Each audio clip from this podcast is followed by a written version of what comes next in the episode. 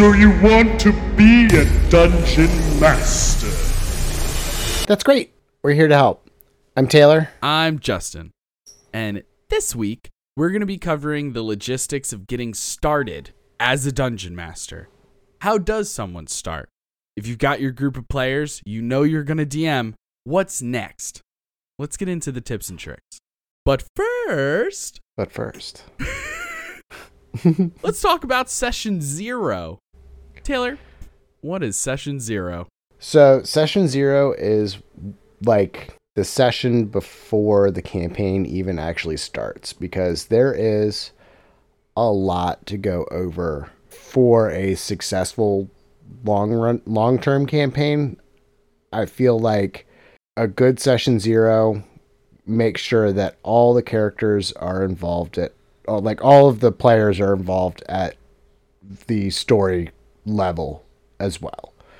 Basically, that is how you figure out how all of everybody's stories are intermixed, who everybody is, what classes everybody is, all that stuff gets all hashed out in Session Zero. And then that way Session One starts, and that's the official start of the campaign. And that's when you guys meet however you're going to meet and start going on adventures. Yeah, exactly. Session Zero is going to cover not only your party composition and what characters you're going to be playing and stuff like that, but also above board, like, here are some expectations for the game set forth by the dungeon master saying like, hey, the tone of this game is very funny. We're here to have a good time.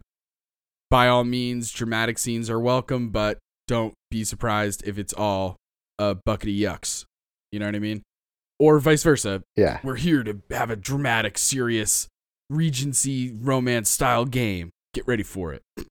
Or um, also, like, a really common use of Session Zero is also, it can sound like some to some people maybe like unnecessary, because you're used to playing with like this really close group of friends and like, surely none of us will offend each other or blah, blah, blah. But like Session Zero can be right. yeah, Session no. Zero can be really good for going over boundaries.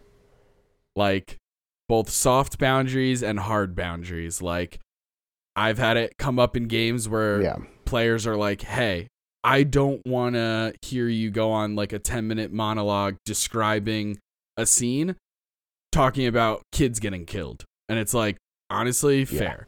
Yeah, that's if right. that's, if that's, I don't want to talk about it for ten minutes. Let's be honest. To each their own, but okay, fair enough. But like, um, or like things like I, I've made it a point in my campaigns where I let people know right at Session Zero, if I'm the dungeon master, hey, if you want an adorable pet companion, here's the deal.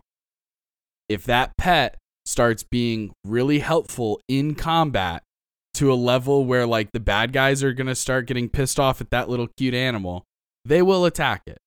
But if it's just a cute, fun yeah. role play thing where you just have a pet frog and it is just a cute thing that you have, that's fine. I'm, I'll never go out of my way to attack that frog, because why would I?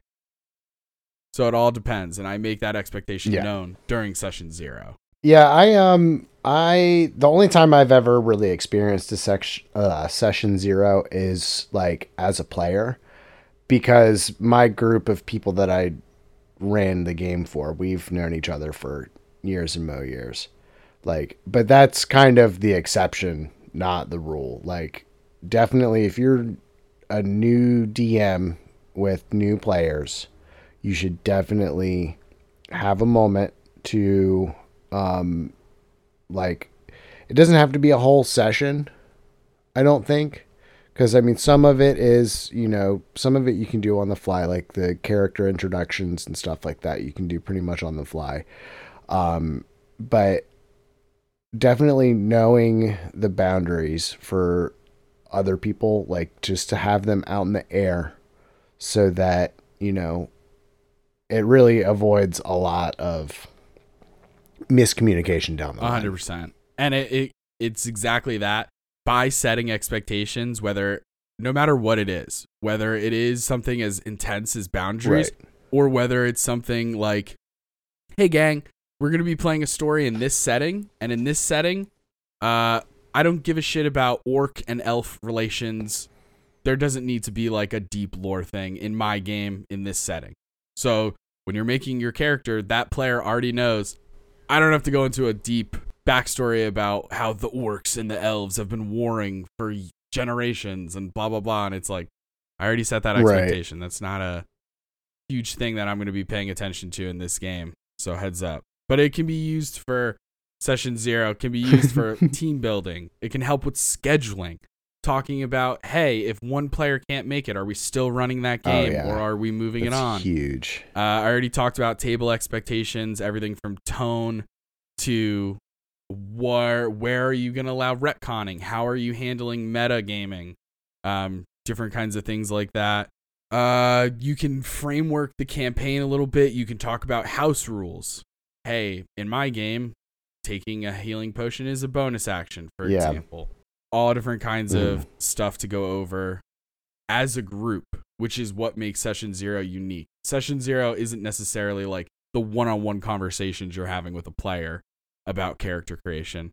It's more like we're all sitting down talking together about the, the coming yeah. game and setting those expectations. I think it's super, super helpful. Um, yeah, because then you don't get down the line and you're like, well, I thought... No, no, no. We talked about this already. Like, and you can kind of just squash it then and there. Yeah. And there's like all different um, kinds of templates you can literally find online. If you just Bing it. Yeah. And there's so many different like Bing questionnaires it. and different like checklists that you can go over. If it's Where's your Fresca, it crack open a cold Fresca, America's number one grapefruit beverage. Head over to justin galliani dot squarespace dot com. Give a campaign contribution. Death saves for monsters. God. The list goes on. Um, oh my god! But let's he's move on, still, Taylor. Enough about my it. campaign for president for twenty twenty-four. Let's yeah. move on to the meat of the episode, starting as a okay. D M. Now, this episode we are not specifically not going to be covering the specifics of like finding a group. Uh, yeah. We're not going to go over a ton of scheduling stuff, the ins and outs of scheduling. And we're also not in this particular oh, that's episode. It's gonna be fun, guys. It's gonna be a riveting conversation. I will find I a way. Um, I'm sure we'll find a way to make it fun. Uh, and we're also in this episode. We're not going over technical stuff such as an online website where everybody meets. We're not going to be going over like Discord or microphones or uh, Roll twenty or any of those kind of things. This is more big right. picture, behind the screen. You're starting as a D M. You have your group. You know you're going to be playing. What's next? Right. So I think the first question you've got to answer right off the bat is whether you're going to do a one-shot or a campaign. Because the planning and like uh, preparation and stuff for each is vastly different. If you're doing a one-shot, um, generally there's a lot of prep involved right up front, but then... Generally, you don't have to do like a Session Zero or anything like that. Sometimes it'll happen like as a conversation in Discord where you'd be like, okay, well, these are your characters. This is or either these are your characters or these are, you know, pick a character, whatever level.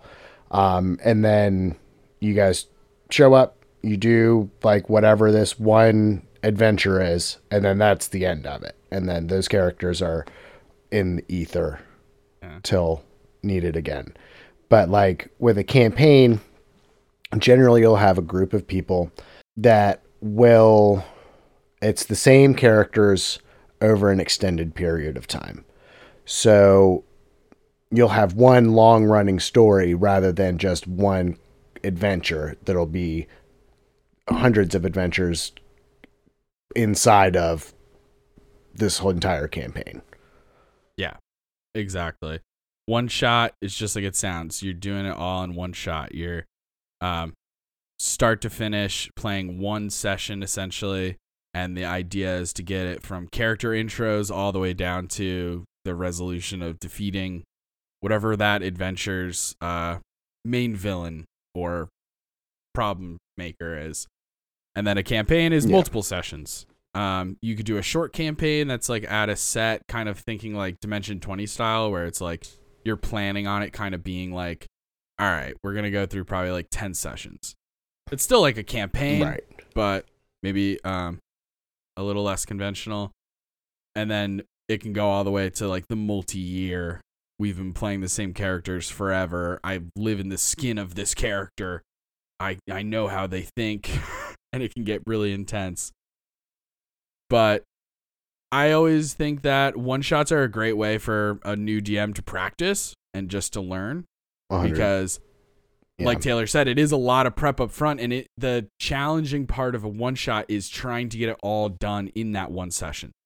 That's something that I've had I've had trouble with in the past, you know, like you go too deep into role play in the beginning of the session, and then maybe you don't account for how long combat actually does take.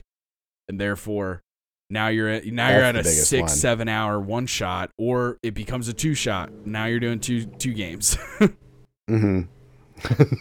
that that generally is what happens with prime one shots, is they become two or three shots. Yeah, it's very prevalent. And like for me, I've gotten to a point now when with one shots, I love ending a one shot with a cliffhanger. Just in case mm-hmm. we want to go back to this world, these characters, this setting, whatever it is, it just opens the door. Not that you necessarily have to, because it could just be like, oh, a month has passed, you guys are up a level, and this new evil arose, and it didn't happen at the end of last session. So it doesn't matter at all. But I like leaving things on cliffhangers. Right. So I enjoy that uh, tension. Yeah, and it makes everybody want to come back, really and honestly. That's how that's how the, the T V companies get you, man. They get in your mind. Get right in there. The cliffhangers. The cliffhangers. Man. And then man. they always end. They always end and say, wait until next week. What is that, man? He continued. It's a dirty, dirty trick, mm. and I love using it. I love using it so much. To zing it? I love you zing it. Zing it? Um so if If we're talking, okay, so we got one-shots, we got campaigns, kind of an one easy shots. way to break uh, it into two. Mm-hmm. Another thing that you're going to have to think about is, like, what story you're telling. Mm-hmm. Where is the where is the story taking place? What story are you telling? Who are the bad guys? And the easiest way to break that down is, are you going to be using a pre-written module, something that Wizards of the Coast or a third party has already come up with, or are you going to homebrew it, a k a make it up yourself? You ready for the tip and the trick? Bring it on, come on. Do both. Little column A, little Do column both. B. Little column A, little column B. That's that's what I've found the most success as a D M is you have a story that you want to tell, but then also like you supplement it with these adventures and you just kind of change the characters in the adventure a little bit. Or, you know, this isn't how you can kind of put it in whatever setting you want. You can change, just tweak little things, but then you've got basically a whole adventure ready to go. Zero prep. Like all the uh, ninety percent of the preparation for this, uh, for the session is done. Yeah. It's definitely a good way to go, especially in the beginning. If you're not going fully pre-written, then I would highly suggest doing the combo technique, because that's what I did for my first written adventure. Um, I didn't want to go out and buy somebody else's pre-written thing when I, I like writing on my own, so why not do that? But then with the help of the internet and the swaths of information out there on some of these pre-written settings, such as the Forgotten Realms and like Faerun and all that, I just took that setting and then I just twisted it to fit the narrative I wanted to tell. But it was so much easier in terms of world building. I don't have to like create cities and like what their infrastructure is, what are their imports and exports and all of that kind of stuff. What do they call their government? Yeah. And what are, you know what I mean? Like I don't have to come up with all of this stuff. I can just add things yeah. when I feel like I want to add things. Like, oh, this town, they don't have like a, I don't know. I don't like the name of the inn that they have. Okay, I'll change that and I'll change what the innkeeper's name is. But like, for the most part, it's all done. Because your players are going to ask. They're going to ask about this stuff. Like when you're at the table and something comes up, oh, well, the ruler of this town. Okay, well, is he like a king? Is he a mayor? Is it whatever? Like I've had those questions thrown at me. And like having to not have to write all of that, having like that base of like, you have this information is out there already. Like you don't have to come up with it on the spot. You don't have to worry about whether you're keeping it consistent or whatever. It's just, it's there. you don't have to, you can just read it from a book. And as long as you come, as long as you get it from the same source every time, you'll stay consistent. Yeah, very true. I definitely think that it gets easier with time. You start to pick up on things and different habits that may work for you differently than other D Ms. And you figure out what works. Mm-hmm. And it really just comes down to knowing your table. That obviously has a huge benefit in terms of how much prep you need, what answers uh, you feel like you need to figure out. Mm. But I think that I don't, I don't think I've ever in my life run a fully pre-written campaign or module. Have you? I have done fully pre-written modules. I've done your fully pre-written module ah. for like the first couple of levels. Yeah. Yeah. I ran everybody through like the first four or five modules of Sword Coast. Nice. Dope. That's really cool to hear. Yeah. Feel free to support me over on uh, fucking d m skill dot com. uh, all proceeds go to Fresca. Um, that's not true for legal reasons. That's not true. Not to the, no, well, no, not the company, the, the beverage. It, yeah, exactly. It I mean, goes to are, me buying more Fresca for myself. Right. yeah, yeah, that's yeah, yeah, yeah. To clear up any, to clear up any legal problems. He's the, the proceeds are going to buy more Fresca. Yeah, that's probably more true than I'd like to admit. Um, but yeah, I've never run one. I do very much want to run. Um, oh shoot, what is it called? The Tomb of Annihilation. The one that our friend tried to run. I don't know if you were in that game as a player. I think you might have. I, we did it very briefly. I think there, yeah, there was, I, I think there was a couple of times. I think for some reason, whenever Lance D Ms, I get super drunk really fast. Oh, it wasn't Lance was DMing. It, was No, it wasn't Lance. No, it was, okay, it was but like Goose. I, I vividly remember. There's been a couple of inst- instances where I will sign up for to like join, and then I'll get just annihilated and be out before like the first fight's over with. Feels so bad. Yeah, I've I've been there, but no, in the past, um, we've I think we've both fallen asleep on mic before in games. Um. Yeah, whatever, it happens, man. So it's, it's late game. Yeah, it's, East Coasters, it's, man. They're it's late hard games. For us. Yeah, man. It's hard for us on the East Coast. Um. Anyway, but yeah, I just Tomb of Annihilation seems really fun. I like the the railroaded sandbox of it all, and I love how much detail there is. I love the jungle setting, and like they add a lot of little rules to make it very um survival based. Uh, not like survival, like the skill, uh, like the skill check, but survival, like there are all kinds of diseases. There's like, you have to have water and fresh food. How are you getting it? Um, there are areas where there's like rivers, like, do you have a boat? How are you getting across the river? Like all these just like very survival-y things that you also have to contend with in addition to being uh, a magical island that's full of monsters and right. stuff. There's also just like so many cool other little uh, things. Not to mention, there's a tomb at the end called like the Tomb of the Nine Trickster Gods, and it is fascinating. It is very, very cool. Mm-hmm. Um, so that's one that I would like to run. I've heard good things about Strahd also. Yeah, I had fun with Strahd. So did I. I had fun with Strahd too. Yeah, we never finished the campaign, but no. I mean, it was fun. It was fun while it lasted. However, yep. As a D M, I personally would rather write my own stories. Yeah. Just to be able to try new things that um, Wizards of the Coast just isn't comfortable trying with five e. I like breaking that game to its absolute limits. Sometimes, every time I tell people about certain campaigns, I'm either in the process of writing or even just outlining for fifth edition. Their first response is always like, really, five e? Mm-hmm. You don't think you want to run maybe the Shadowrun campaign or Call of Cthulhu or these other games can do what you're trying to do. And I'm like, no, I know. Nope. I'm good. I feel like it can. But D and D can do it too. I feel like it can. I feel like we could do just fine. And yeah. The players that I'm playing with have such a good understanding of five e that we can do it together. Right. You know? Like, it's not like I'm bringing in somebody who's brand new to five e and I'm like, okay, cool. So You've looked up all the rules. Now you're, you didn't see anything about cell phones or internet. So here's what we're going to do.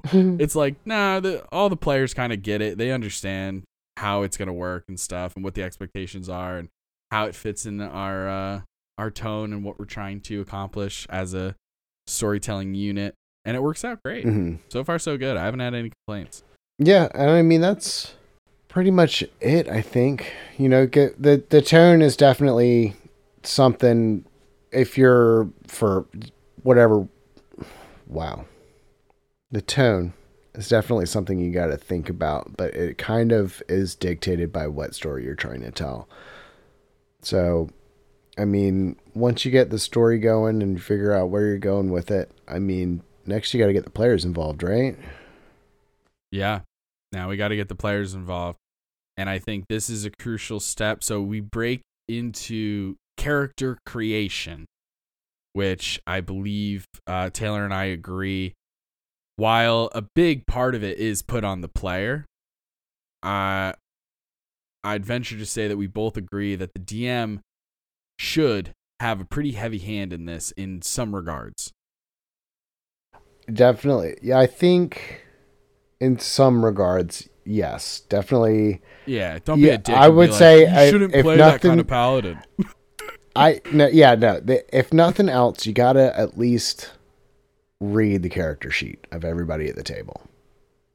If nothing yeah. else, you have to at least look at it, because sometimes somebody doesn't understand the rules well, or they're trying to be sneaky or something like that, and you gotta be able to see what's up. Like, you gotta be able to make sure that, you know, they're not gonna be, have a completely broken character and make it not fun for everybody. Very true. Yeah, definitely. It's also helpful to know what your, uh, what the characters are good at, what they're not good at. Mm-hmm. That way, sometimes, just like, like sometimes the D M is like, man, all of the characters can fly. How do I not like dick them over, like take away their ability to fly? But how can I give them a challenge where it's not going to mm-hmm. be as easy as just like, oh, I just fly over the river, like fucking duh. But like, give them something challenging so that they can have a, you know, some fun with it. In the same way, you can also like alley-oop some of your players where you're like, oh, I happen to know that, you know, Rebecca is really freaking good at survival and we haven't had many chances to spotlight that. Now I know. Throw her some foot tracks, footprints. Yeah. um, but yeah, I think some of the things that are going to change this experience for you. How experienced are your players? Because that obviously That's is going to dictate how involved you are in the number process of character creation and like making sure that all the mechanics are there, mm-hmm. uh, giving them any advice when it comes to where to put your ability scores and like which ability scores are important and which ability scores are important, not just for the class that they're playing, but the type of character they want to play. And this is where you can give recommendations, but also understand that like they should have some agency in creating their own character, but you also mm-hmm. want them to have a good time. So like genuinely, if they're playing a monk and they're putting zero points in dex, then maybe you want to be like, hey, listen, I love, you know, going against the grain. However, but. just so you know, like just so that I right. know that I said it and I said my piece. I don't think your monk is going to be as good at the things that monks are normally good at if you do it this way. Now, if right. you do it this way, you'll be good at the things monks are supposed to be good at, and you can still have fun and whatever, right? Because I usually will only let a very experienced player dump stat a very important stat. and it, and it's so case by case basis. Right. Because it's fine if it like, oh, it only, you know, uh, screws over that one character. But often in a D and D game, it's like a team thing. So like you could be screwing right. over your whole team and that's not fun. So you want to be careful. Uh, yeah. And um, another thing that's kind of going to affect the character creation level of things is like what kind of themes and kind of like story arcs and stuff that your players are comfortable with, not comfortable with, Um, and this is this is generally take like this conversation happens in session zero. Like, okay, yeah. We're making your character. What do you want to do? You know, and it, the, at this point, they'll be kind of giving you hints as far as like what they would want to see story wise or what they definitely don't want to see story wise. And so that's going to affect how the gameplay is involved and then also how the character themselves are going to get created. Yeah. Big time. Yeah, because you want to know what the player who has invented this character, like, what are you hoping to see for this character? Are you hoping to see them uh, rise above the power and become, I don't know, a folk hero or whatever? Are you hoping that they're going to marry the love of their life and settle down and have a white picket fence life? What is the deal? Uh, also, like, how long are we playing this game? A K A, like, yeah. How much time are we going to have to explore some of this stuff? Because A K A in a one shot, how silly can I get? It, exactly. Or like how how much can I withhold in the beginning in the mm. hopes of a payoff later on? You right. know what I mean? Like yeah, that's, if you're doing a long campaign good, and you yeah. know that it's going to be like a year or more, then yeah, uh, maybe I'll play my cards close to my chest. I'll tell the D M things, but I'm not going to tell the players what my character's real name is even. Or, right. Or the fact that I'm a that's changeling. So or the fact that I'm a changeling and all this different stuff, and then eventually it gets revealed that I'm a changeling who's been going under a false name and all this cool stuff, and here's why.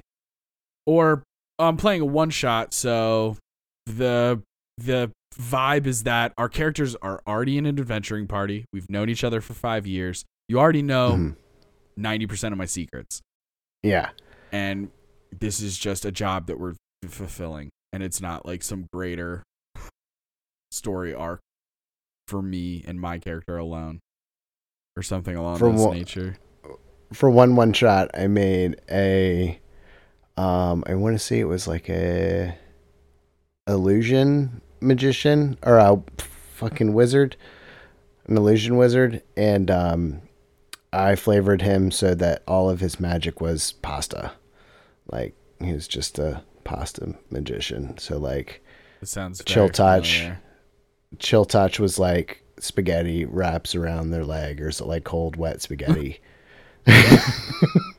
Wow, I hate that. uh magic missile was raviolis that would or ravioli that would like fly up uh, off of my back and like shoot at them. Yeah, it's I get real I get real silly with one shots. One shot characters are so much wow. fun.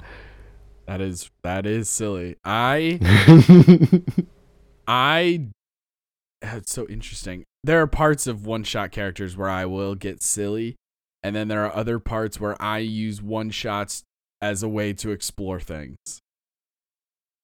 Things that I'm like not builds? ready to commit to. Ye- builds and like backstory ideas too. Okay. Like not just mechanical trying things out, but also like R P trying things out. Like I'm I did the one shot where I'm playing a Warforged Druid Paladin, and it was like, let me vibe out like how I would R P as a Warforged. Like, do I how far do I want to lean into being a fucking robot? Right. You know what I mean? And the the answer is I don't want to lean too far into it, because then it's not fun and I'm not like emotional enough. And me, Justin, I like playing charisma based characters and like being like funny and joking and talking, you know? Yeah. So it was like, okay, that's I'm gonna have to play this guy a little differently if I want to still have fun with the Warforged, which I'm a paladin, so my charisma's decent anyway, and I rolled so fucking good for stats. I rolled so good for stats. I Feels got uh, good, man. Before the ability increases, like the racial ones, I had an mm. eighteen, a seventeen, and a seventeen. Oh wow, dude, it was a joke, or something close to that. Maybe it was three seventeens. I was like, that's rolling still insane. I was like, this is insane, yeah. Especially for Druid Paladin subclass. Like, yeah, it, you need you, the, need, you need three high stats. Yeah, you do. Yeah, I yeah strength, whiz, and uh, charisma. Mm-hmm. A lot of fun, but yeah, one shots, uh, campaigns. You're gonna get to have these deep conversations with the D M and with your party, because some parties are gonna put so much time into party composition. Everyone wants yeah. to feel different and unique, and I, that I understand. I think team composition is one of those things that for a group of newer players, very important. For a group of very experienced players, slightly less important. Yeah, because with the experienced players, they like, if I'm in a group and I know that we don't have a healer, I'm probably going to do some either either I'm going to take one level in cleric or something, or I'm going to do some form of way, like some way to fill in that gap. If I know we don't have a tank, I'm going to figure out a way to get higher A C so I can run in there and do that, fill that role. Like with experienced players, you kind of, everybody picks what they want to play, and then you can kind of trust everybody to fill in the gaps because everybody knows yeah. where the gaps are. Yep, exactly. And even like during gameplay, some of those gaps that maybe weren't obvious will eventually show themselves mm-hmm. as the dirty little, the dirty little, uh, oh boy. Um, so another way you could supplement is just through like magic items and stuff. Like you don't have a healer? Yeah. D- dude, stock up money so that you can buy healing potions. Bingo, bango. Um, but yeah. So now when you're creating your character, there's a couple things that I think as a D M and as a player, I like to focus on. Mm-hmm. Uh, I'm going to focus first on immersion and making, if I'm the player, I want to make my character part of this story so that it feels like my character truly lives in this setting. And as the dungeon master, that's very important because it's going to help you later on when it comes to plot hooks and other storytelling devices to pull your characters in and help them find those railroads that you so beautifully laid out. Do you want to talk a little yeah. bit about like what immersion is and how it looks in a tabletop? Um, yeah, I mean, it or kind of takes, it? yeah, I mean, it kind of takes different forms. Um, it, but it's really, honestly, the biggest immersion thing is it's all the little things, like, you know, having N P Cs for the players to talk to, having, you know, a good vocabulary so that you can explain a cool picture, like in like tell a story that puts a picture in people's heads. Um, it's really getting everybody to suspend reality in their minds for a short period of time and actually be in the world. And there's a million things you can do. Like I was saying, um, you know, I generally will find a joke or something as well, um, to, and I'll like keep hammering it in. Like I, I have a, in every town, there's a guy named Tony and he talks with a weird New York accent, and it's just, he's, yeah, where's Tony? Okay, cool. Go find Tony. He's going to be the guy to go uh rob this place or something, who knows. But like another big thing is like the having your character's actions have consequences in the world is another big immersion thing. Um you know, if they're really successful, they start to become kind of famous. It's really cool to play out that f- famousness in in character, you know. Um, yeah. If they're a bunch of assholes, maybe the guards are looking for them all the time, you know, like, and it doesn't have to be like, oh, well, we're in combat twenty-four seven, but like put wanted posters on the walls, put extra patrols out in the streets. Doesn't really have to cause anything, like do anything mechanically, but having that there helps everybody get the whole picture in their head. Yeah. Exactly. Yeah, I think immersion is feeling like this is a real world and not just a like a static fake storybook land that only changes when I respond to it. And then like the second we're done adventuring in this city, it goes into this like frozen in time stasis until we come back. Like that's not real. Right. This, this is supposed to, uh, we're all playing make-believe, right? It's a silly game where we're all playing make-believe. I get it. But also let's make it have some realistic consequences and like some real world physics. So yeah, yeah. You guys, this is what I was going to say. Physics. You guys, if you guys killed yeah, playing... the Water Baron and then dip, like there might be wanted posters for you. There might be bounty hunters sent for you. They're going to have to figure out who's the next Water Baron. There's going to be maybe elections held or an investigation into who murdered them. These are all things that are going to happen without the players even being there. Right. So like the next time they visit that town, things will have changed. So that's like uh D M side of immersion, but even like to bring it back to character creation, immersion for me is like making sure that the players have both an understanding of some of the lore, like, but also trying to connect them to the setting and the story. So like trying to be like, okay, this story is going to take place in the Sword Coast. Here are six villages that will be of varying importances. And uh, do you want to have grown up in any of these towns? And they say, yeah, maybe I grew up in Tribor. And I go, okay, cool. Here's everything you need to know about Tribor. Here's what their customs are, what their flag looks like, who runs the town, who mm-hmm. protects the town. Uh, What are their imports and exports? What are they known for? Who are the big gods and goddesses of that town? What towns is it next to? Blah, blah, blah. Now, when I introduce Tribor in the actual story, when the players get there, I have all of this stuff to bounce off of because that one player character is from that town. So now I get right. to introduce their family. I get to introduce their childhood, siblings, uh, townspeople that they just know. They get to be the person that guides them and says, oh, there's actually a tavern over here that we can stay at. And, oh, did you guys try my favorite breakfast place? And da da da. And then it's this beautiful thing where they're the player, I mean, is like part of it. And then when, if God forbid, Tribor ever falls under attack, boom, I guess who's going to give a shit about Tribor? Right. The characters right, from exactly. there, baby. Boom. That's how you do plot hooks. That's how you do railroading. Easy peasy. Mm-hmm. Yeah, you set um, it up early. You set it up in the character stage. Exactly. So yeah, always trying to have some connection to different things.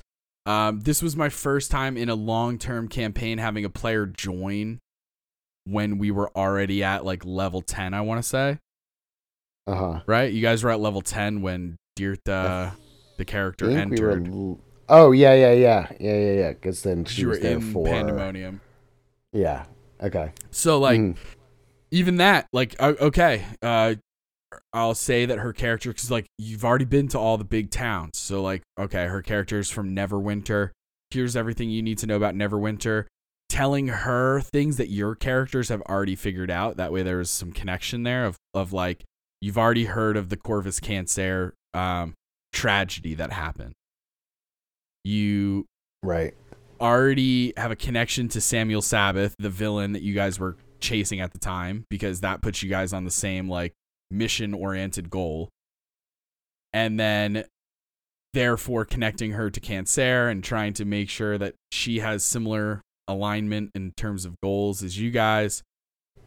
And yeah, it was just like working them into the story, making sure like, why would their character give a shit about the stuff going on, and just giving their characters a reason to give a shit, whether that's something yeah. as like concrete as like your dad lives there, that's why you give a shit if the town falls, or it could be something a little more like uh loosey-goosey, like your character has um a brother who passed away in a war that you didn't want him to fight, and now you have to fight this other war. Yeah, you don't want to lose anybody who you're like viewing these friends as like siblings, quote unquote. Maybe that's the reason. And like just figuring out different ways that their characters would give a shit. Mm-hmm. That's surprisingly difficult, if not done early, to work into the story later. Like, the getting people to give a shit. Because if you don't give a shit at the very beginning, nobody's going to give a shit on session three. Nobody's going to give a shit. Yeah. Yeah, you definitely have to work in some slow burn type of motivation, mm-hmm. um, because I've fallen into the trap of having a, like building an entire backstory side quest where the whole party was going to help this one character do the thing that they've been meaning to do since they started. And then we do it, and now that player is talking to me about how I should just kill off their character because there's no reason for their character to be in the group anymore. And it's like, wow, your character is selfish as shit, but okay. Right. I'll figure out a way to do that, I guess, um, without necessarily murdering your character. Uh, but okay. We did, though. So, yeah. We did, We though. did, but it was, it was different. It wasn't to allow yeah. them to play a new character. But anyway. Yeah. Um, so, yeah.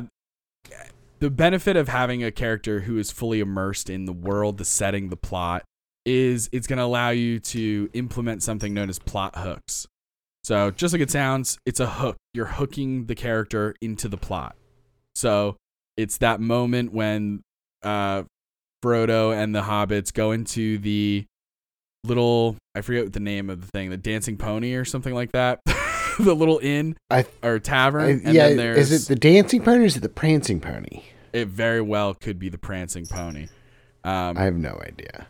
Yeah, a thousand uh, barefoot nerds are just it's... yelling into the night. Furious. Moon. Absolutely um, howling. Uh, and uh, Aragorn, being this like shady dude with a pipe and a hood in the corner, that's a plot hook. And maybe the hobbits never take it. Maybe they do. You know, like there's different plot hooks are these things where you're just giving them a taste. You're fishing with a little bit of bait and you're trying to see if they'll bite. And obviously sometimes yeah. you want them to bite because it's fun. And other times you need them to bite because that's how you push your story forward. We'll do a whole episode on plot hooks and stuff like that. Mm-hmm. Quick and easy ones though. Um, like a bounty board or something along those lines in the town. Um, just having a random person who is like, a guy who contracts people out. I mean, you can yeah, like really and honestly work. Yeah. Like you, that the, the, the plot hook side of things is basically just like the intro to the adventure. Hey, do you guys, does this sound cool? Does this sound exactly. cool? Does this sound cool? Like, that's why I really, I, I'm a sucker for bounty boards. Like that's one of my biggest, uh, like, side quest dump spots. Bounty boards are huge. So is especially for one shots. If you want the easiest plot hook, if it's a one shot, you say, hey, you guys are all part of this group, this organization. We'll call them uh Flower Power. You guys are part of Flower Power. And then they're all in a tavern. You're getting sued. And you you have a person come in who goes, I am the sergeant of Flower Power. Here's your next mission. And then there's the fucking plot hook. Bang, bang. They bite it. They have to. Yep. They're part of the group. But there are also some other things, character creation, kind of dancing back to this idea of teamwork and how this is a team and like a group playing game. There's group dynamics. So this is going to play a lot into how your DMing style may shift, maybe what things you need to focus on and kind of pay more attention to. Obviously, I can only speak from my personal experience when it comes to some D M stuff, like when it comes to like experience. And like I've been very, very blessed to have very few, I think relatively, very few issues when it comes to group dynamics. Um, there's one glaring one, but that's very that's, specific. We're not going to talk about that one. No, no, no, no. Um, yeah, no we're not maybe like one hundred episodes down the line, uh, we, yeah. we can talk about more in-depth red flags and different uh problem characters yeah. and players and things to mention. However, right now Um, how well does your party know each other? How much trust is there inherently before session zero? Because that's going to dictate how stringent you want to be on session zero, right? Like, if yeah. you're playing with a group, the same group for twelve years, this is your third campaign, maybe still do a session zero. It doesn't, it never hurts to do a session. There's never a bad time to do a session zero. There's just, there are some times where it's vital, but right. you can always do a session zero. Maybe if the group doesn't know each other very well, that's when you want to pay more attention to the session zero. Um, For sure.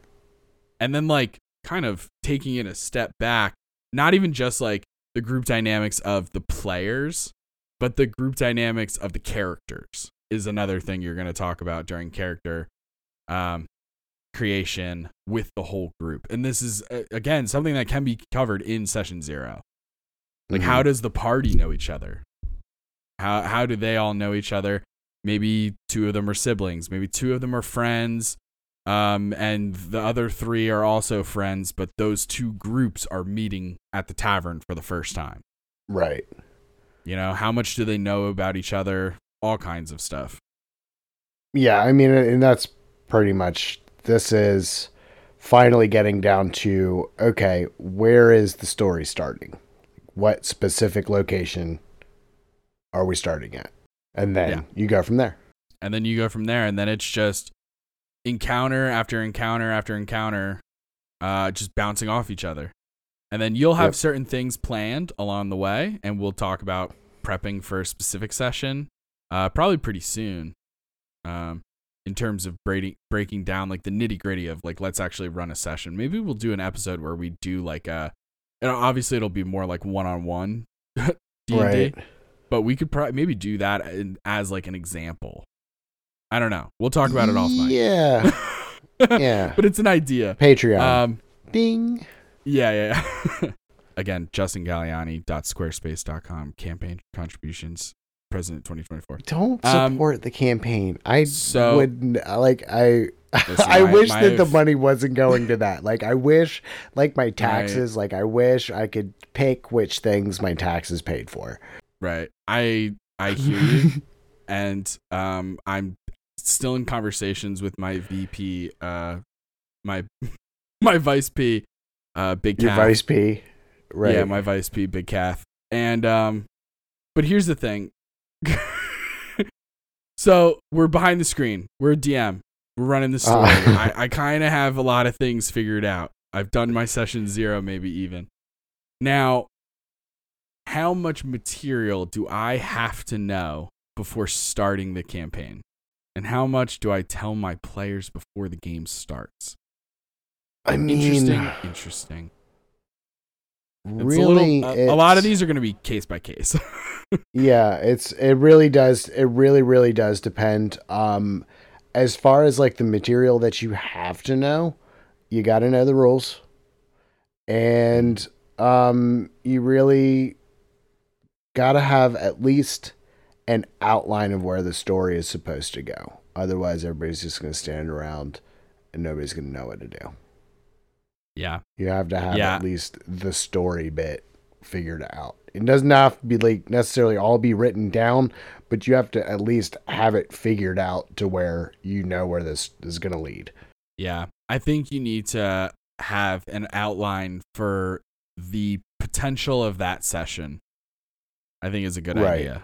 That's what I always like having. That makes me feel safe and like ready to go, because at a lull, I can always bring up the next bullet point and find a way to push the story forward. I have ideas on there for what could happen next or who they're going to meet. Like, for example, in our session most recently, you guys were back at Yarder examining a wall that had been damaged by an unknown monster. So then you and Dirta went to go talk to the people who are currently reconstructing that wall. And I had you meet three different N P Cs.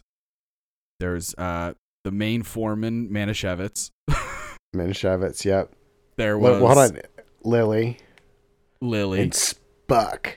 And Spuck.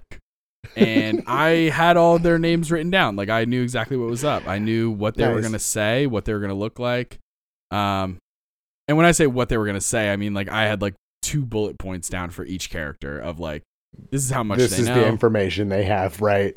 Yeah, yeah, yeah. So it was just like very basic stuff, so that I was already ready. I didn't have to come up with names on the spot. Although it's your own play style too, so if you're cool with that, or if you want to have like coming up with names on the spot up. Is fun. Yeah, fantasy name generator. Got a lot. It can of... be very helpful, but it is um, it's a lot of fun. I like coming up with names in advance so that they're a little more clever. Like, I never would have come up mm-hmm. with Manishevitz right on the spot. But give me a couple minutes, I got Manishevitz in the tank ready to come out. um, so, yeah, I mean, like, how that. much... it's you're going to learn as you play how much material is, is necessary for you to be successful. Because that's really what it is. You should have yeah. as much as you need to be successful. And for different players, right. it's different things. Sometimes I have a shit ton of information. Um, sometimes I have millions of tabs open because I need to know every potential shop and store and shopkeeper in that city. Sometimes I need a map open. I need a list of magic items because I know they're doing a shopping episode. I need to look through Stat my notes blocks. and find yeah. out how much I said that this magic item was going to be cost or whatever, you know, like, so it really depends.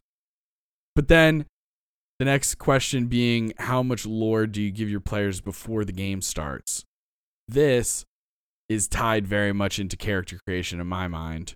And it yeah, very much one hundred percent has to do with, yeah, it has to do with it. This is a good way to immerse your player characters, mm. first of all. Secondly, it really depends on the character. It depends on what their backstory is. Like, we have a character who I have introduced this, like, uh, league of libraries called the Erudite Alliance. So there's like this, in every like major capital, there's like this gigantic library, and they're they hire rangers and all kinds of shit to go out and get information and bring it back, blah blah blah. She's a part of that, therefore she's fucking smart, and she knows a lot of history and arcana and that kind of shit. So it's like, when she asks me how much do I know about this monster that we're fighting, it depends on how rare I think that monster is. Uh, but that's not something I would give her beforehand, because I'm not going to sit here and go through the monster manual and be like, all right, uh, Bargura, you know them. Uh, this yeah. Kasme, you don't know what that is. Like, I'm not going to do that. So it's kind of case by case, leave it up to the dice. But for some things like Tribor, her character's from Tribor, I'm going to tell her that it's run by the Lord Protector, Dorothra Shandril. She has a militia of twelve women, each of which are specialized with a different weapon. Here's the Hunters Festival that happens once a year. They're known for hides and hunting and rangers and guides and all kinds of forestry and whatever. They worship these gods and yada, yada, yada. So those are, that's right. all information that she knew beforehand. She's been living in Waterdeep for a couple years, so she knows most of it, but maybe not the ins and outs or like the criminal underbelly. But she knows a lot mm-hmm. of it. She knows the main player. She knows that the quote-unquote governor is called the Open Lord and what his name is. But, like, maybe she doesn't know all of the black robes who are in the judicial branch. So just, like, getting a feel for how much knowledge their characters would have about different parts of your setting. This is your chance to lore dump a little bit. And it's very dependent on your players, too. Some players don't want a bunch of lore. Some players just want to, you know, show up and have a good time. You, and there's not really anything wrong with that necessarily, other than it's harder to get them hooked in on the, the, the plot because they don't have a whole bunch yeah. of lore. But, you know, I've, I definitely have players that don't necessarily want a bunch of lore before the, the game yeah. starts. You know, they just kind of want to, like, they'll show up, they'll make their character, and then, you know, once the character's created, that's, you know, okay, cool, we're set. And then they just show up with their character sheet, and then they leave with their character sheet. Yeah.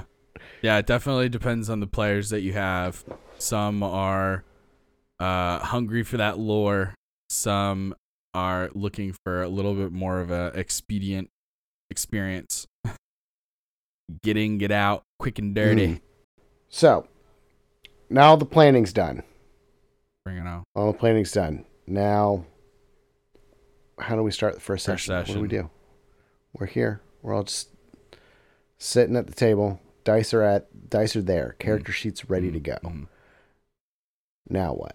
Well, I think that I'll I'll preface by saying everyone can do it differently. There are many different one hundred percent ways to alter this to fit your play style, your narration style, your D M style, whatever. Here's how I do it. I will always kickstart the first session with a small little monologue describing the setting and what's currently happening, big picture stuff. Like maybe I'll describe the entire setting of the Sword Coast, how Waterdeep is like the most influential city of that area, how There has there's a dark evil that seems to have raised its head, and it is still mysterious and unknown to most of the world. But right now, we find ourselves in the city of Nesme, which is known for X, Y, and Z, and the most boisterous of all the buildings is the uh, Crazy Unicorn Tavern. That's where you guys find yourselves. And then I'll go into setting the scene for the tavern, and then describing... In doing that, I will then pick it. I'll like uh, pitch it over to each player character to describe their own individual character. So I'll say, "Oh, Taylor, would you like to describe your character for us?" And then Taylor will say, uh, "Absolutely, Justin." And he'll say, uh, "He'll say, I'm my character uh, is a human who's six foot tall and looks like this or whatever." And then I'll do it to the next person mm-hmm. and the next person and the next person. Sounds just like me. and then uh and then it once all the characters are introduced, then I will usually immediately give them something to do so that they don't have to sit there in like an R P situation right from the get-go. I'll give them some sort of task that they can R P off of. Uh for example, I'll bring over a traveling salesman or like somebody who wants to play cards and do a little gambling. Uh, maybe I'll immediately introduce the plot hook of the character who comes over and says, uh, quick, are you guys adventurers? I need your help. Right. But that's kind of in a nutshell the way I do most of my first sessions right off the bat. I have been experimenting a lot with what Brennan Lee Mulligan does and doing short vignettes for each character intro. Yeah, I do like that. I like it a lot now that I've started doing it, and it's definitely, mm. I think, going to become how I do it, I think, will be different each time, but I think I am going to keep doing vignettes for each character intro as yeah. a little, very, like, cinematically done, where it's like, if this was a movie, it would make a lot more sense. Like, yeah, act one, act one stuff, yeah. Yeah, big time, because, like, I did it recently the same way that he did. Did you see the season? Um, oh gosh, what is it called? The one where they're in space, the, like sci-fi one. Uh, Starstruck. Uh, Starstruck.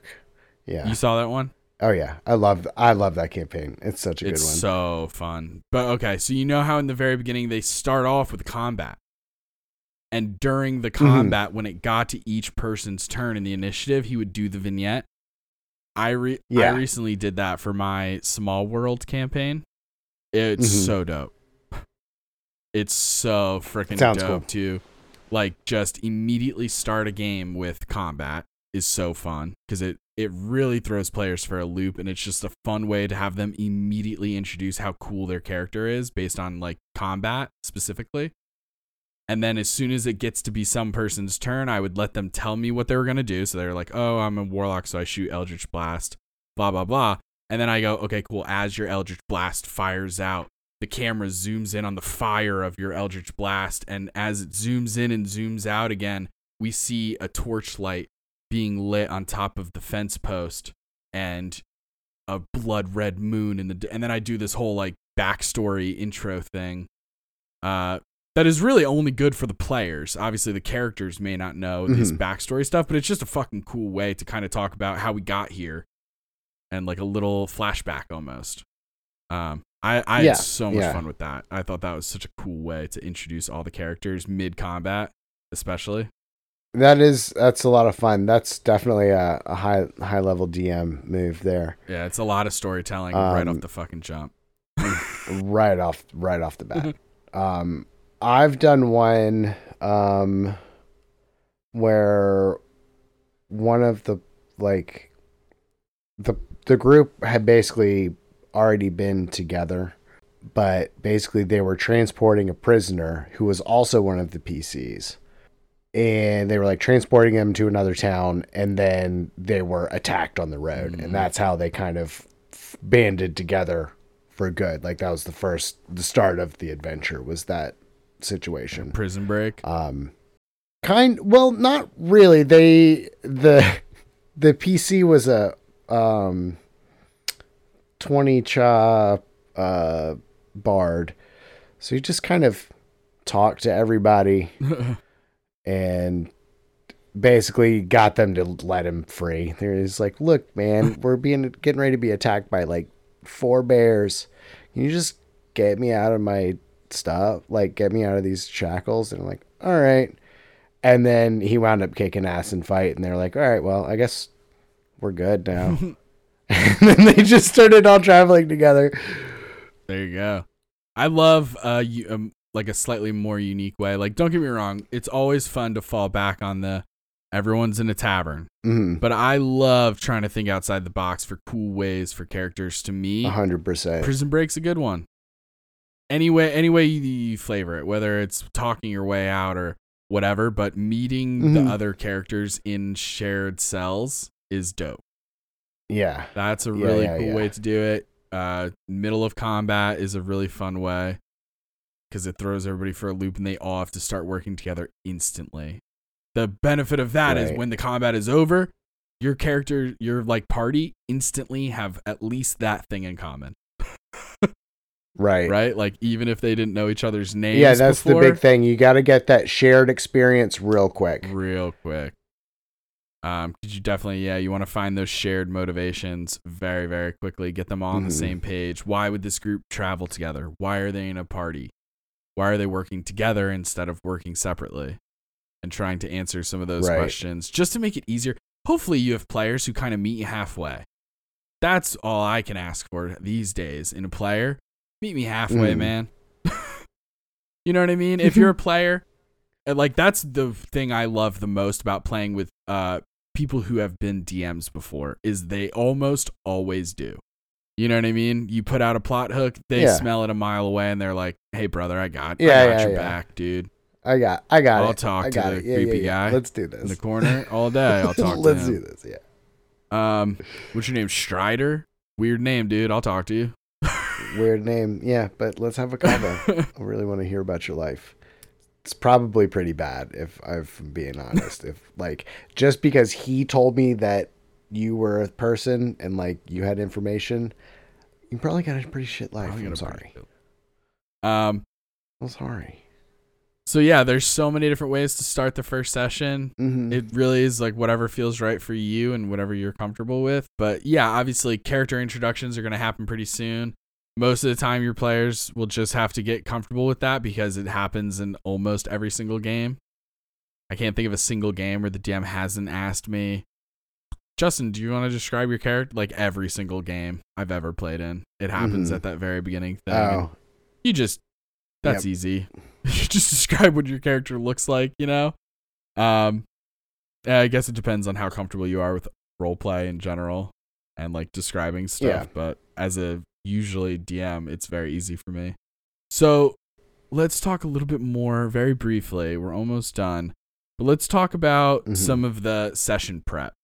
I know I, I I think I've said that we were going to cover it in greater detail in another episode because there really could be so much to be said.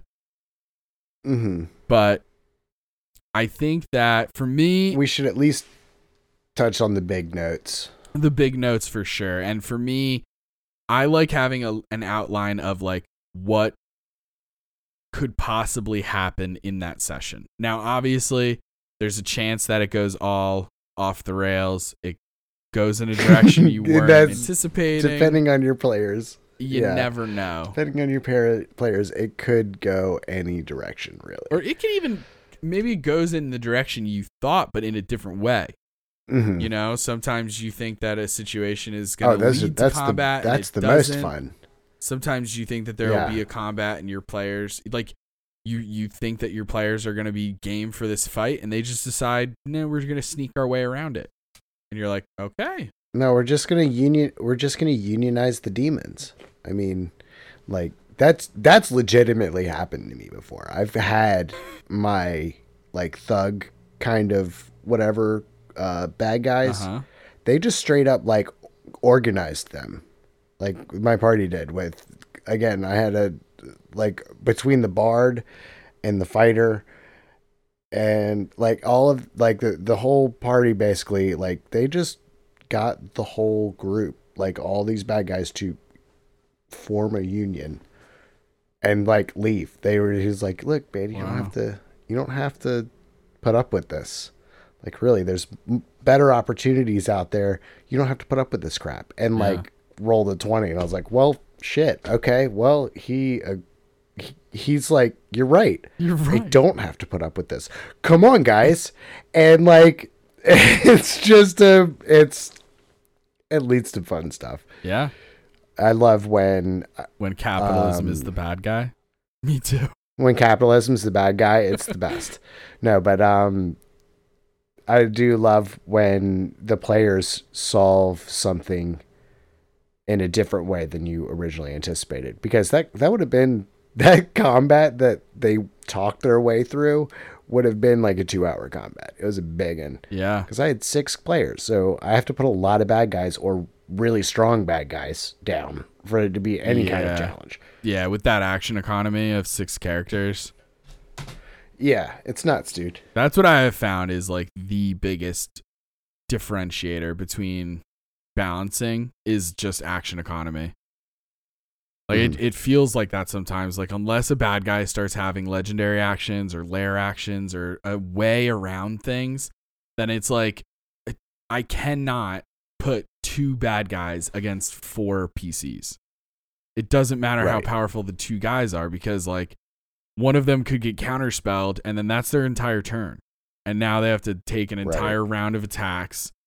You know what I mean? Like you really have to think about mm-hmm. action economy, just as it's such a big uh, game changer. So yeah, that's kind of leading into uh, the next little bit that you're going to need to have kind of a stockpile of, is that's going to be like your N P Cs, your monsters, your bad guys, like your bag-o tricks, so to speak, yeah. of things that you can throw at your player um, players. Um, I like to have at least a handful of encounters ready to go. Um, like two or three of like a, a small one, a medium one, and a big one, like ready to go. Um, as far as like monsters and stuff. So that means getting all your stat blocks for your monsters together, making sure that you have your battle map ready and all of that stuff. Um, that's part of the prepping for like, uh, combat encounters. Um, But definitely having like a list of N P Cs and potential bad guys that you could draw from too is handy. The bad guys is kind of like you, you don't necessarily need a bunch of bad guys all the time. Once you get your big bad settled, you know, you don't really have to worry about that too, too much.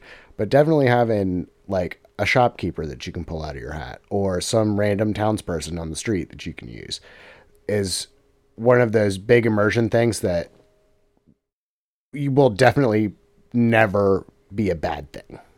Yeah. Yeah. You can really never over prep, um, which may not a hundred percent be true, but for the most part, because like for me, I, the way I like to prep is I have the sort of like, uh, the cities that they're in. So, uh, okay. They're in Tribor. They're going to eventually be in Yarder. Those are the names of two cities. For Tribor, I have a list of shops and locations that they can visit. Each of those has its own N P C associated with it, or two N P Cs, depending. I have a list of the things that are available for purchase, if it's that kind of store or services or whatever.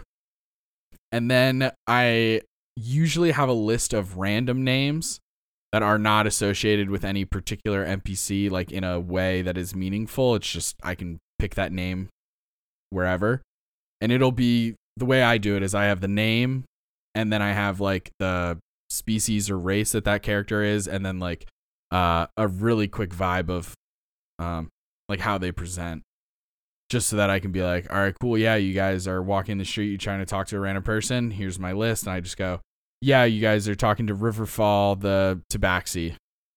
Uh, she's a puma. And now, now you can, she's a, she's puma. a puma and you can talk to her. Um, Or, like, sometimes you have N P Cs that, like, you never meant to be important, and now they're very important, and you just chalk them away into a special list of N P Cs that you will remember forever because your players will never let you forget them.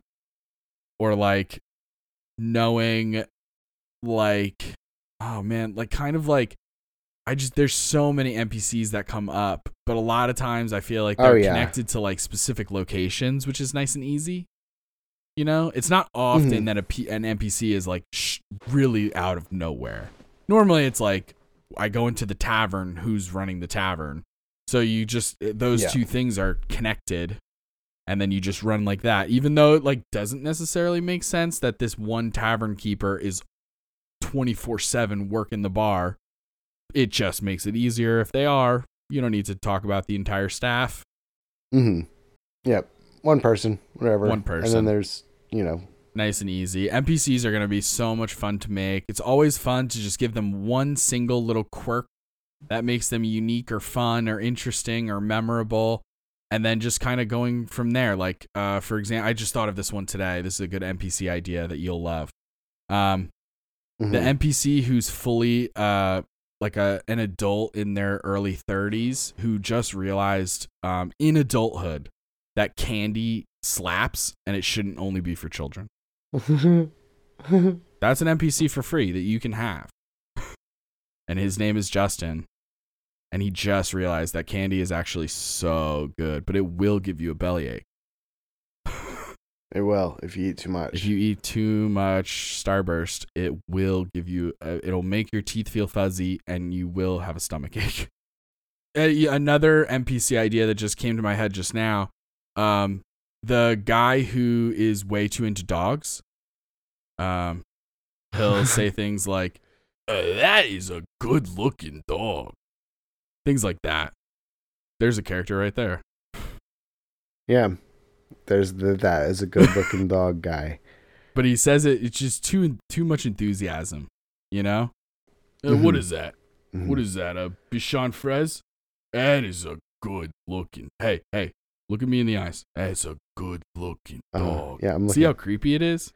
There's a character right there. It's super creepy. He's got. I was okay motives. with. I w- yeah no. See, I was okay with it at first. Now I don't like it. Yeah, when he asked him to oh, look into my weird. eyes as he complimented my dog too yeah, much. Yeah, yeah, yeah. Um, that's that's weird. So all different kinds of guy. ideas for N P Cs. Um, and then like Taylor was saying, you got your monsters, you got your villains.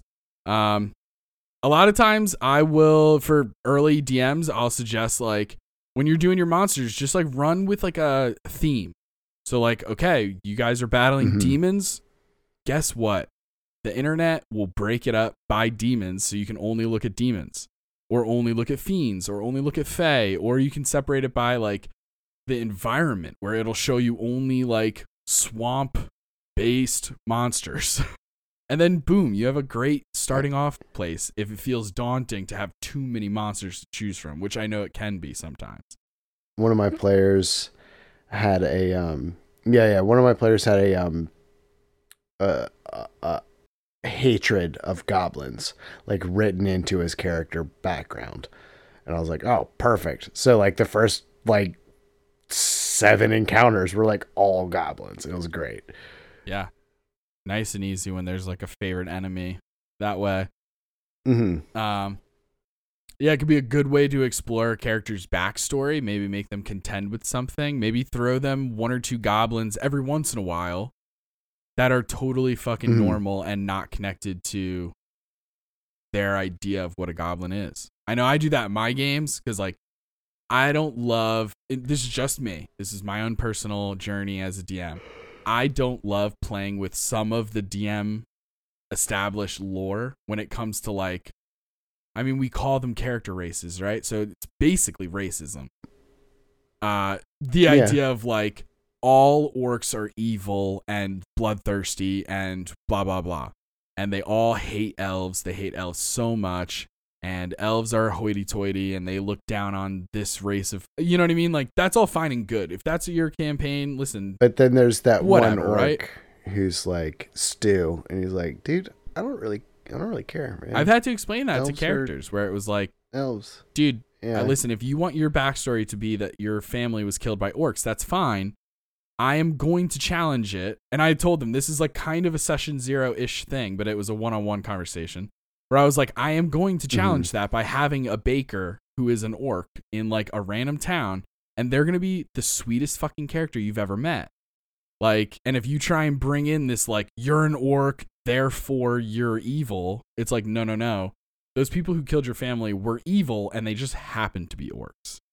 And that's how my right. particular lore of my story is. That's how they work.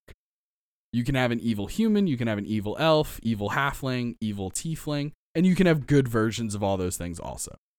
But that's just how I run it. When I'm creating a story, my own campaign, like we talked about homebrew versus pre, pre-written module, I, a huge kicking off point for me, and it goes right hand in hand with when I'm creating the setting itself. Like, what is the year? What is the tone? What is the vibe? I'm also writing the villains in that same moment. And that's one hundred percent my starting point. What? Yeah. I don't know. So some, like, I will have some bad guys that are based on like the character backgrounds for sure. But generally once we're, I've got my bad guy and story in mind, at least the, the broad strokes figured out before session zero, before I even decide, Same. Hey, I want to do a thing. I've got my big bad and all that stuff figured out, and then we'll work on little guys. But like, definitely, I don't know. There's a handful of character arcs that lead that lend themselves to having a big bad of sorts, and then you know, sometimes it's more of a adventure exploration thing. Yeah, no doubt. I think for me, because I'm such a big fan of railroading, I think having the villains planned out already is very helpful. Because when I write the villains, I do it very much like a flow chart. Like at the very top of the piece of paper, I write the B B E G. Underneath them, mm. I don't know, there's one, uh, there's either two or three like right-hand men, right? Mm. We'll just call them one, two, three. Now underneath each of them, there's like two or three other people, and then underneath them, and then maybe there's a gang in there somewhere, like an organization or whatever right. it may be. And then the campaign is just working your way up the ladder system. Mm-hmm. And that's how I wrote Sword Coast, was I came up with every single main villain, which in the game they refer to themselves as the Knights of Cancer, because the main villain's name is uh-huh. Cancer. Bada bing, bada boom. And it's just going from bang, level bang. one to level eighteen is just climbing up the ladder, and that's the entire campaign. It was so much easier to write it that way, but then it comes with the challenge of keeping people on track, because it's like, I can't really have them like jump the line, like they have to kill this next right Knight of Cancer, which has been challenging, but also it just changes how you give clues and how you give foreshadowing and lore along the way, because you can't give a clue that's too juicy and allows them to skip villains. For sure, for sure. But, yeah, you gotta. It's like um, it's like writing an episodic T V show.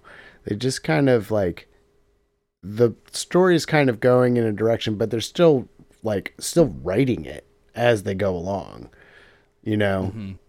Yeah, it's it's definitely a huge learning experience. I recommend it to everybody. Everybody should be a D M. Everybody should run one shots and then mm-hmm. run a short campaign and then go into a long campaign, or fuck it, do what I did and just go straight to a multi-year campaign that brings them from level one to level twenty. Fuck it. Just do mm-hmm. it. Just jump off the deep end. You learn so much so fast. Like literally, I feel like I, I've sometimes I feel like I'm like this expert D M and like I know everything there is to know. And then I talk to people on the internet, and they've been like, yeah, I've been playing D and D for twenty-five years. And I'm like, Jesus Christ, that is nuts. You know what I mean? Like, I can't even I met I surface. met this group at Magfest. I met this group at Magfest. They've had the same game of D and D running for like fifteen years. That's nuts. Yeah. That's what I mean. I put out something. Uh, we now have an Instagram, so you want to be a D M, all one word. Uh, we have an Instagram, so you want to be a D M. And on there, I think I posted like a silly meme or something like that, but it was about, um, it was that clip from Men in Black when Will Smith is like, so is it worth it? And Tommy Lee Jones is like, yeah, it's worth it if you're strong enough. And uh, it, it was about if having a, having enough. a group who consistently play every week. And dude, the comments on that are bananas. There there was at least yeah. a dozen comments from people who had decade-plus games. It was nuts. I stopped commenting. I, I commented on one who said like eight years, and I was like, I think we have a winner so far. And then it got exhausting to keep commenting on people and be like, never mind, here's a new one. And I was like, never mind, I'm not commenting on it anymore. It's so many. But it was awesome. There's so many people out there who have these long-running games. It's so cool. But yeah, I just think running the game is just going to give you the best practice in the universe. Just do it. It's so much fun. If really, you play with good people, really they'll is. be forgiving. They'll be patient. Um, do it. Do it. So much fun. Do it. Um, but yeah, I mean, other than that, I mean, we can get into like logistics and like get a more in depth about uh, plot hooks and what motivates the players and stuff. Should we cover any of that this episode, or should we? I mean, logistics, I feel like we can leave to another episode. Yeah, I mean, we definitely like logistically talking about like the Discord and all the actual hardware involved. Yeah, um, I definitely like that. Just kind of we can lump in with like finding a party. That's what I think. Um, I think we can do an entire logistical episode with all mm. logistics, finding your group, figuring out scheduling, maps, music, stats, taking notes, Discord, microphones, websites, different tools. I think we could do that all in one episode. Yeah, yeah, I think it deserves its own episode. I honestly. I do too, because it's like it's serious. You know what I mean? Like I that's I get questions about that all the time from new D Ms. Yeah. Hey Justin, can you help me with Roll twenty? Or how do I make a token? You know what I mean?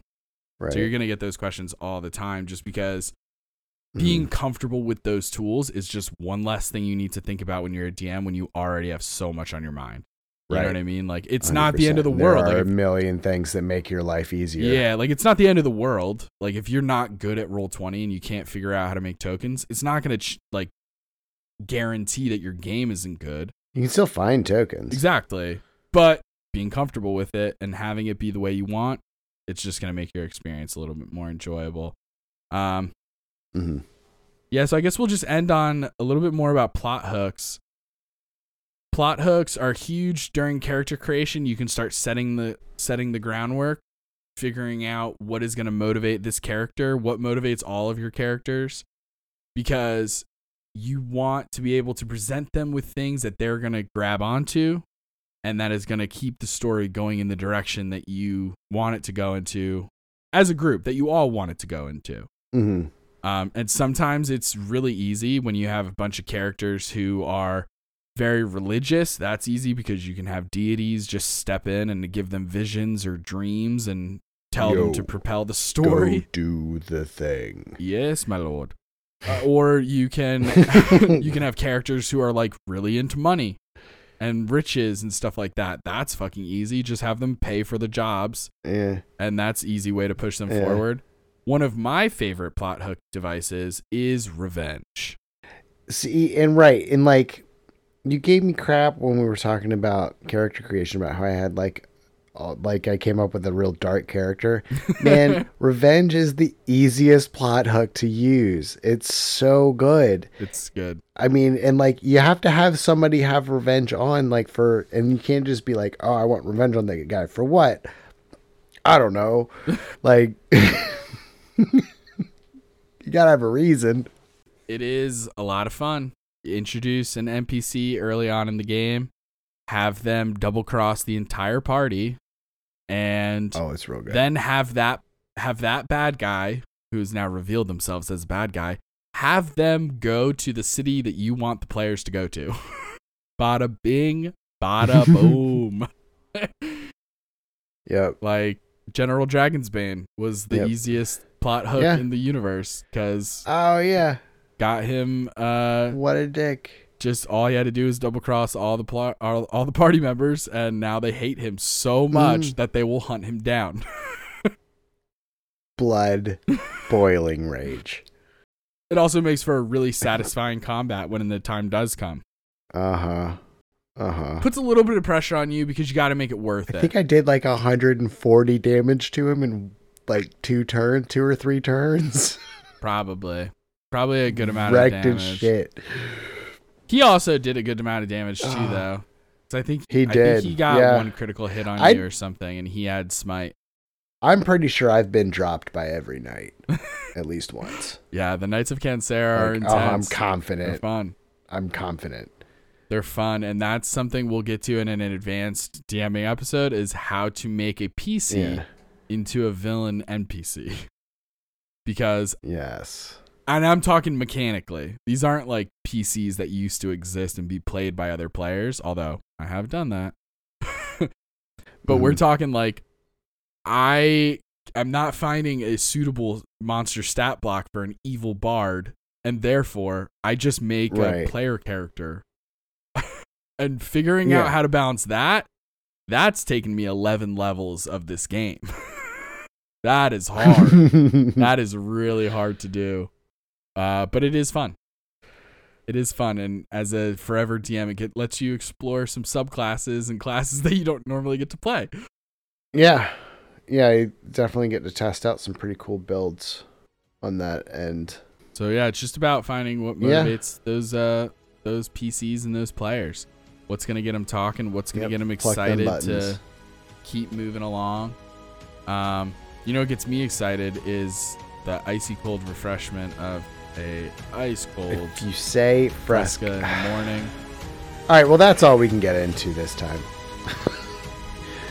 You can find us on TikTok at So You Want to Be a D M, or ask us a question at So You Want to Be a D M at gmail dot com. Join us next time for more Dungeon Master tips and tricks. Bye.